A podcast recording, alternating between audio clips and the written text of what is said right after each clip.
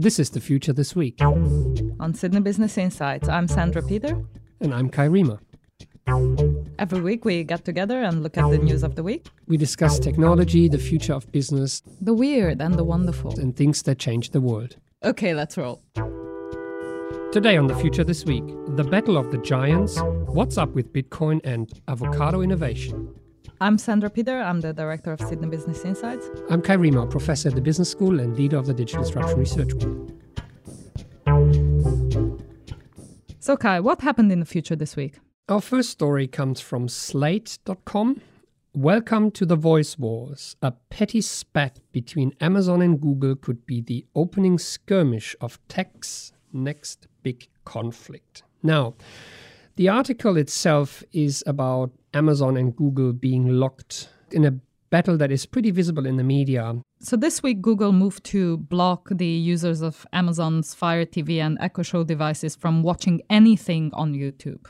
They had previously removed the YouTube app from these platforms, and Amazon had found a way around it by allowing access to the YouTube website, and Google now blocked that access as well. So, why is that? Well, what Google is claiming is that Amazon started this in the first place, that this was really just a response to the fact that Amazon doesn't carry Google products like Chromecast or the Google Home and doesn't make Prime Video available for Google Cast users. And last month stopped selling altogether some of the Nest products in the Amazon stores. So this is just a response to that and that they're looking for reciprocity. So it's a kindergarten style. If you block mine, I block yours kind of thing, right? Exactly. So, what this story really pointed to is that the frightful five, the big five, Apple, Google, Amazon, Facebook, and Microsoft, are starting to compete really head to head with each other in certain ways. And it's prompted us to try to take a closer look at where exactly are the battlefields.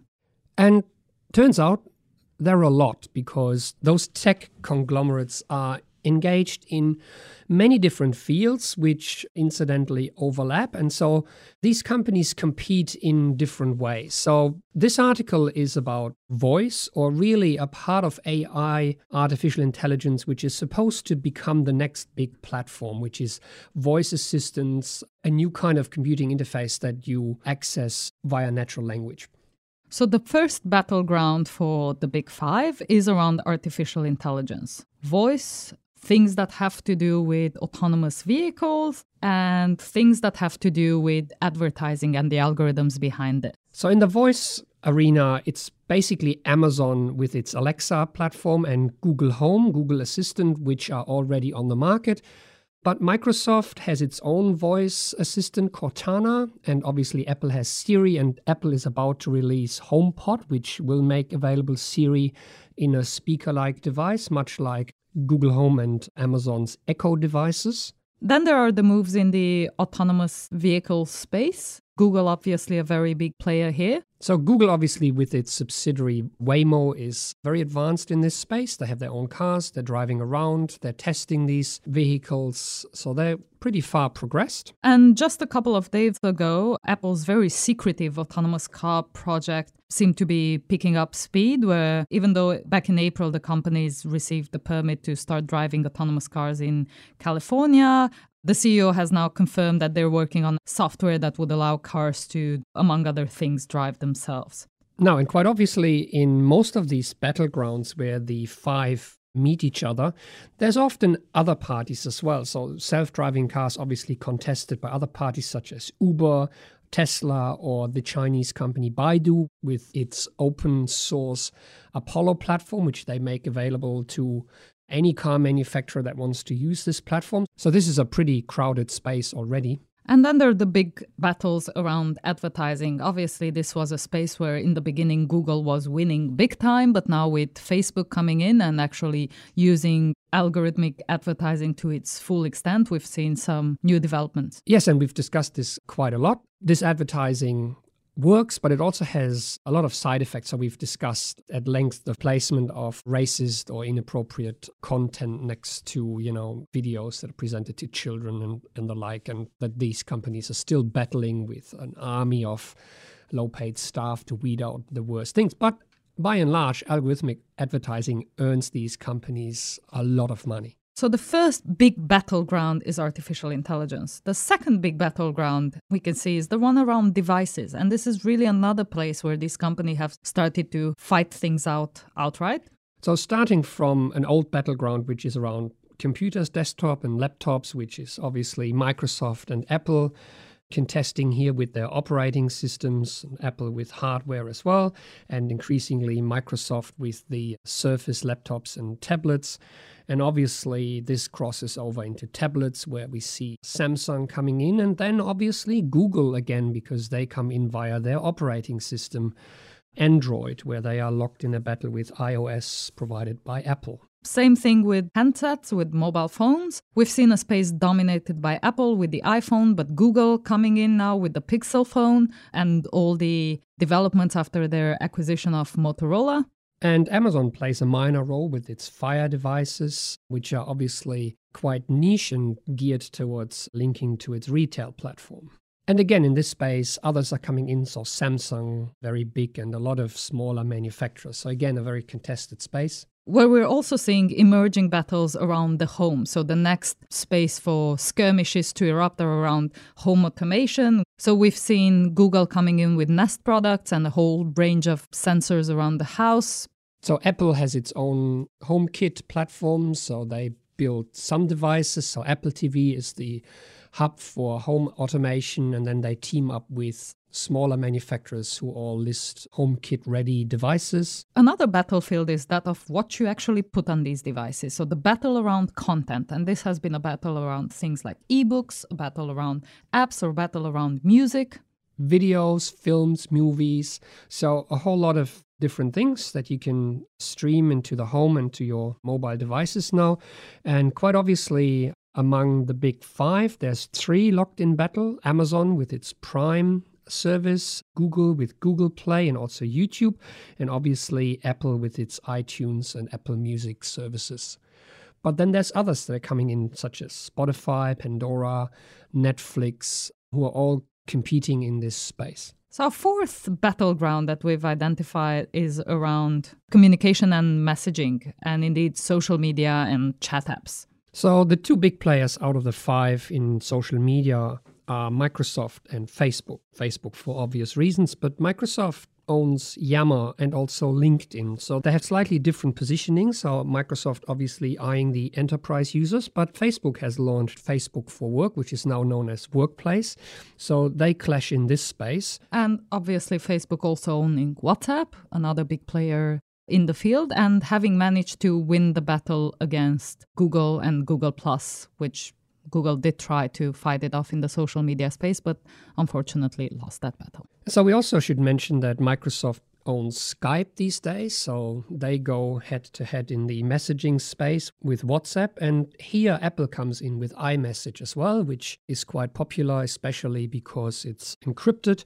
And then we have other players coming in, such as Snap with Snapchat, and then one of the Chinese giants, Tencent, with WeChat, which is commonly known as a chat app in the West, but has really grown into an all purpose platform. And actually wages battle against the big five on multiple fronts, not just in the comms and the social, but also across business and e commerce around content and so on. So, yeah, we will see much more crossing over between the big three BAT, Baidu, Alibaba, Tencent, and the frightful five in the West. For example, Tencent recently announced an equity swapping deal with Spotify, so they're teaming up in that space. So, Tencent puts its weight behind Spotify to go head to head with Amazon Prime and Apple Music. But speaking of chat apps and moves into business, business is actually the other really big battleground for the big five. And we've got two areas there. One is around cloud and cloud storage, cloud computing. And there we have obviously Amazon with Amazon Web Services, Microsoft with its Azure platform, and Google with Google Cloud. But there's also the Office front, which for many, many years there was one dominant player in the market, and that was Microsoft, dominating the Office space both in terms of hardware and software applications. But obviously, Google has made a lot of inroads here with Google Docs, with its suite of applications, has swayed many business users who are now using Google, including Google Mail instead of Microsoft Exchange servers. And Apple has made some inroads in this space as well through its hardware devices managing to enter some of the space. But also here we're seeing new fronts forming. Amazon has recently announced to make available Alexa for business as a device that goes into meeting rooms and people's offices to fulfill certain tasks such as sending reminders or starting conference systems and obviously ordering office supplies. But really, Amazon is fast encroaching on Microsoft's office territory. And the question is where's Cortana? Well, she seems to be missing in action. Which brings us to more action on a different front, and this is the e commerce and web front, where we see really large battles forming. So, first, there's search, which has been one of the oldest battles to be fought, fairly and squarely won by Google. But Microsoft doesn't seem to be giving up, so they're still running their Bing search engine and having some success making it available on some mobile platforms. We're seeing niche wars won by Amazon, where almost half of the product searches in the US, for instance, are done directly on Amazon rather than starting from Google. And Amazon is the default search engine for any apps and products that are related to physical products, books, and the like. But then there are two other big battles being fought in the e commerce and web area that is retail. And we're seeing Amazon pretty much owning the space. Yeah, but even here, going back to the original Slate article, makes the very interesting point that Google is now teaming up with Walmart. And much like Amazon's Echo makes available Amazon purchases, Google is now making available Walmart's online purchases through its Google Home platform. So, a new alliance forming that brings Google into the retail space. Which brings us to our last head to head in the e commerce and web area, which is the area of payment. And here we've seen most players have a stake. We've seen Amazon with Amazon Payments, we've seen Google Wallet, we've seen Apple Pay come in. But we also see other players again, and here most prominently eBay, which we've discussed a few weeks ago on the podcast, with PayPal obviously being a big player in online payments. So, to our forward looking big battles to come, before we finish the story, we need to talk about the big battle for AR VR virtual reality and augmented reality, where really all five of them are currently jockeying for position. Some of them quite established, such as Google with Google Glass, which you know in the consumer space hasn't seen much success, but is now making inroads in business and industrial applications. Apple coming in with its AR kit, and we've spoken about this before on the podcast with the iPhone 10 and the ability to scan your face and now animate a wide variety of emojis. And the potential to create and animate your own avatars. We see Facebook, obviously, with the acquisition of Oculus Rift, very strong player in VR, and so is Microsoft with its HoloLens platform.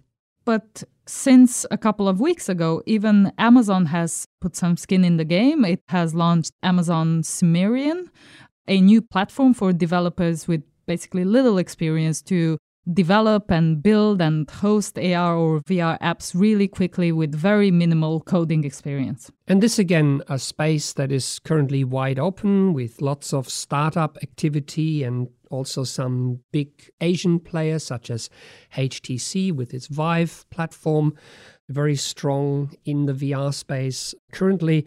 So again, this space is very much looking for a killer application, that sort of thing that will carry this space forward and make it a lasting success. While some of these battles have the potential to bring us better products or cheaper services or more access, there's also an unintended side effects, the unintended victims of these battles. Like in the case of this article, people no longer having access to YouTube. So, as these battles play out, the consumers might be collateral damage for a while. So, looking forward at next year, there's going to be a lot to talk about still. So, to our second story, and this is also something we will be talking about a lot next year, and that is Bitcoin. We are finally talking about Bitcoin. Yes, we've been getting questions about where is Bitcoin on the future this week. We haven't done it this year, but we can no longer pretend ignorance. So, our second story for today comes from. And we could pick one from anywhere, but this one is from. The conversation and is titled the utopian currency Bitcoin is a potentially catastrophic energy guzzler. So, before we talk about the potential catastrophic energy consumption involved in mining Bitcoin, let's first clarify what Bitcoin is and what do we mean by mining it? So that's a hard question. What is Bitcoin? Is it a currency? Is it an asset? Is it a bubble? Is it a bunch of Dutch tulips? The jury is still out on what it is and will become, but let's talk about how it works. So, Bitcoin is the first and the biggest cryptocurrency out there. It's a decentralized, tradable asset. We have no central authority, and it goes back to a paper by Satoshi Nakamoto back in 2008. And we have no idea who this person or persons is or are. And it became important for a number of reasons. First, it solved the double spend problem and the problem of having trust in a decentralized network. So remember, there is no central authority in this network. So it's deeply rooted in a cyberpunk anarchistic ideology of not having to trust any authority, state, or banks. But more importantly, it's based on a technological innovation that solves the problem that online you can basically copy stuff. You can copy MP3 files and then generate as many copies as you want of digital assets. And with digital coins, with digital money, that is obviously a problem. So a solution had to be found so that a digital coin cannot be spent more than once and can be locked up or tied up in a ledger of transactions that is impossible to be tampered with. And this innovation is called blockchain. So blockchain and one of its incarnations, the Bitcoin, allows us to exchange value, these tokens, without relying on intermediaries that we traditionally rely on, which are banks. So instead of having a bank to keep the records, we have this in an ever expanding ledger that at all times records all the transactions in the whole history of all the bitcoins ever in circulation. So any exchanges that were ever made will be encoded on the blockchain. And so this ever growing chain of blocks of data is held decentrally, not by one party, but by many parties at the same time. How does this work? By mining. And without going into the mathematical details, the way it works is that whenever a transaction happens, people exchange bitcoins, this transaction has to be added to the blockchain by way of solving mathematical problems of ever increasing difficulty that lock so called miners, companies, individuals who run computers that solve these problems in an arms race. The point is that we increase the difficulty of solving these problems and adding these new blocks to the blockchain so that no group of people can own the computing power to rehash or recreate the blockchain to tamper with any blocks that are already on the chain and therefore fool the ledger. So, what happens is really every 10 minutes or so, all these mining computers collect hundreds of pending Bitcoin transactions, solve the mathematical puzzles, and announce it to the rest of the network.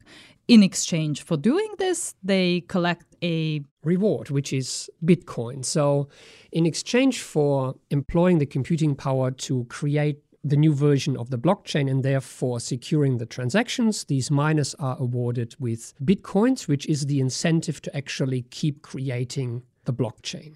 Because of the computing power needed to do this, and because of the increasing number of computers who are trying to solve this, clearly people have begun pooling computing power so that you have ever bigger groups of miners who combine their power to make sure that they get the reward.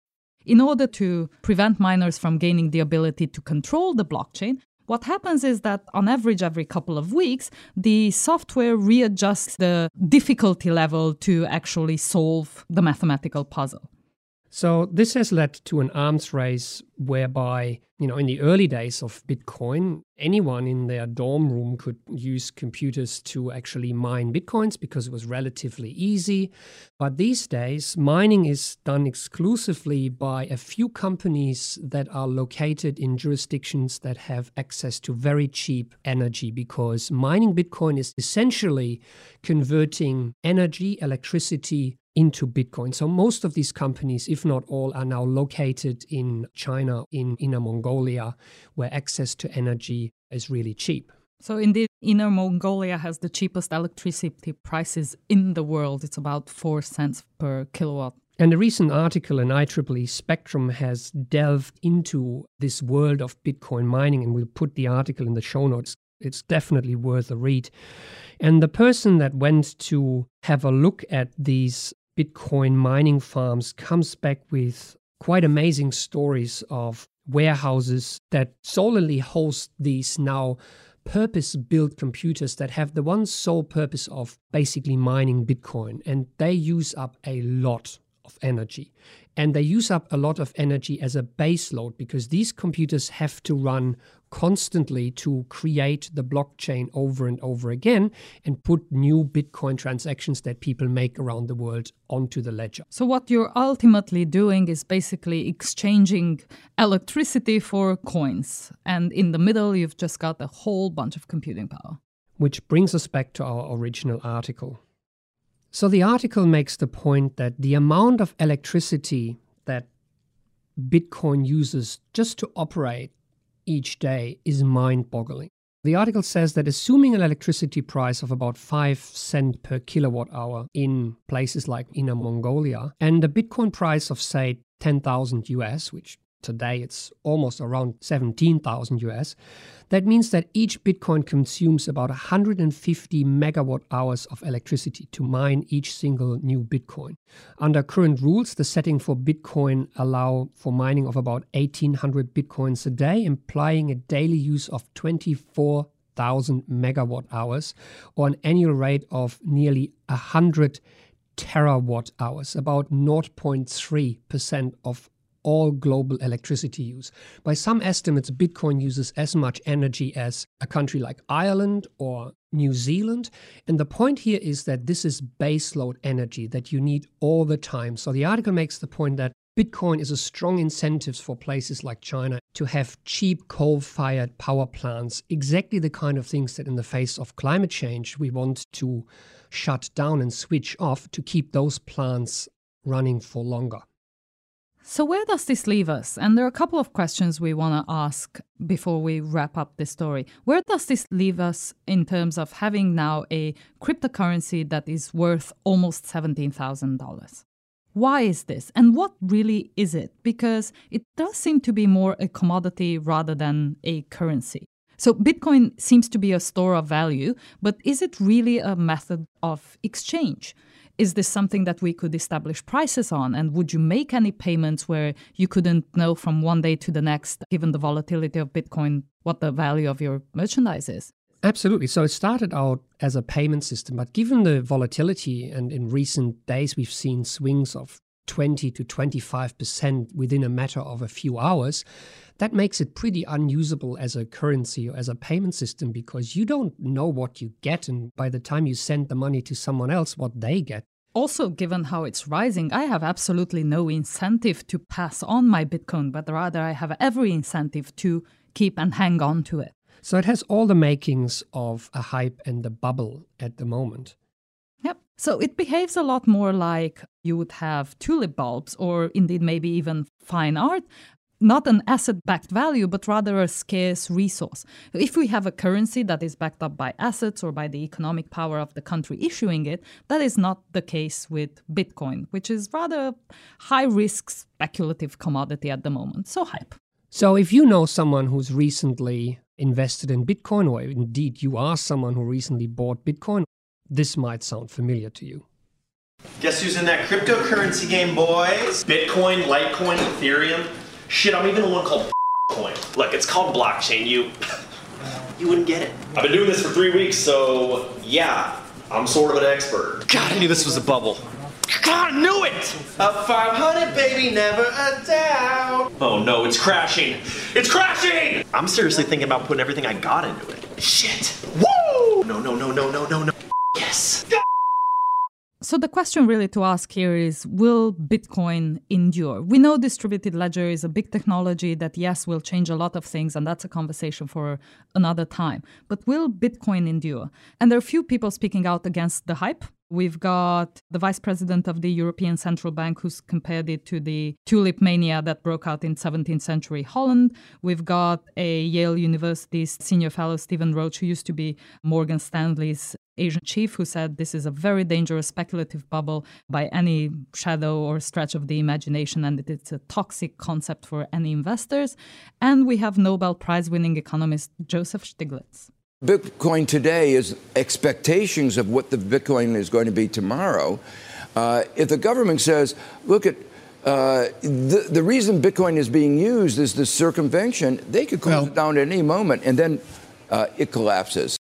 So Stiglitz is pointing to a few risks around Bitcoin. First and foremost, there's the energy hunger. Given that the mathematical problem that Um, underpins Bitcoin is getting exponentially more difficult, you will need exponentially more computing power. And with the rising prices, it becomes more valuable to actually mine Bitcoin, which means the energy hunger will rise exponentially. And while that might go on for a while, adding to the climate problems, this will eventually become economically unviable. But there's other risks. For example, most, if not all, of the miners are now located in Inner Mongolia. So if China decides tomorrow that it will outlaw Bitcoin because it has become too speculative and shuts down a few of those mining companies, Bitcoin will crash. There's also the fact that about a thousand people own 40% of all the bitcoins in the world. And remember, this is not a security, which means that these people potentially could actually collude to move the prices and then to dump a lot of this stuff because there is actually no regulation around it. And remember, if the price of Bitcoin plummets significantly, mining Bitcoins for those miners will become uneconomical. And so once those miners stop mining, there is not going to be any Bitcoin anymore. So those people who liken Bitcoin as an asset to gold should be reminded that if we switch the power off, there is no Bitcoin. So things to look out for 2018? First is regulatory clarity. There is very little in terms of regulation in this space, whether that is ICO trading, whether that is mining, whether that is taxes that you would pay on this. So, regulatory clarity along a number of jurisdictions. Second of all, seeing how actually Bitcoin is moving into traditional financial markets. So, futures for Bitcoin have started trading on CBOE, and now professional investors can actually make investments in the space. And Already, there are people like Thomas Peterffy from Interactive Brokers who's warned that Bitcoin derivatives could lead to something akin to a new financial crisis. So, a lot of uncertainty and an area that we'll definitely keep an eye on in 2018. So, while Bitcoin is a hype right now and makes for good media and a nice spectacle, it is pretty unclear how exactly what innovation to the Bitcoin system is needed to make Bitcoin a success in the long run. Quite obviously, the underlying technology, blockchain, has lots of applications, and we will definitely come back to this next year in various different contexts, be it tracking of cattle, identity, birth certificates, or any other information where you have to be certain that it cannot be tampered with. But for now, it's time for our last story of the week, which is a short one, a sweet one, and a weird one. Now to the weird and the wonderful avocados. So, for some weird reason, this story was also all over the media. Not quite as prominent as Bitcoin, but for the story that it is, it's got a fair bit of coverage. So we picked a story from The Guardian titled Marks and Spencer selling stoneless avocado that could cut out risk of injuries. Are avocado is a big thing? Well, apparently being a hipster is dangerous business. An increasing number of people apparently turn up in emergency rooms having cut their hands by trying to separate the avocado from its stone. So Marks and Spencers are now selling an avocado that has no pip. It's all flesh. So this is basically an avocado that cannot propagate. So what do people think about it? How does it make me feel? Surprised, I guess. Uh, yeah. But then I'll probably just move on because, uh, you know, life's too short. I've got other things to worry about, like, you know, cats on the internet and what have you. Uh, but I'm glad that it exists, I guess. So, why do we care about avocados? Because this is true innovation in the face of a growing public health hazard. And it allows us to talk about another avocado innovation that actually is making a difference. Tattooing avocados. Apparently, in the avocado supply chain, a lot of paper is wasted on labels that are being stuck onto the avocados. So, another innovation in the avocado supply chain has brought us tattoos for avocados. So, what we're looking at is laser labeling. Things like a little logo or the best before date or the country of origin, they will now be burnt into the little skin of the avocado. So, this is like an ink free tattoo.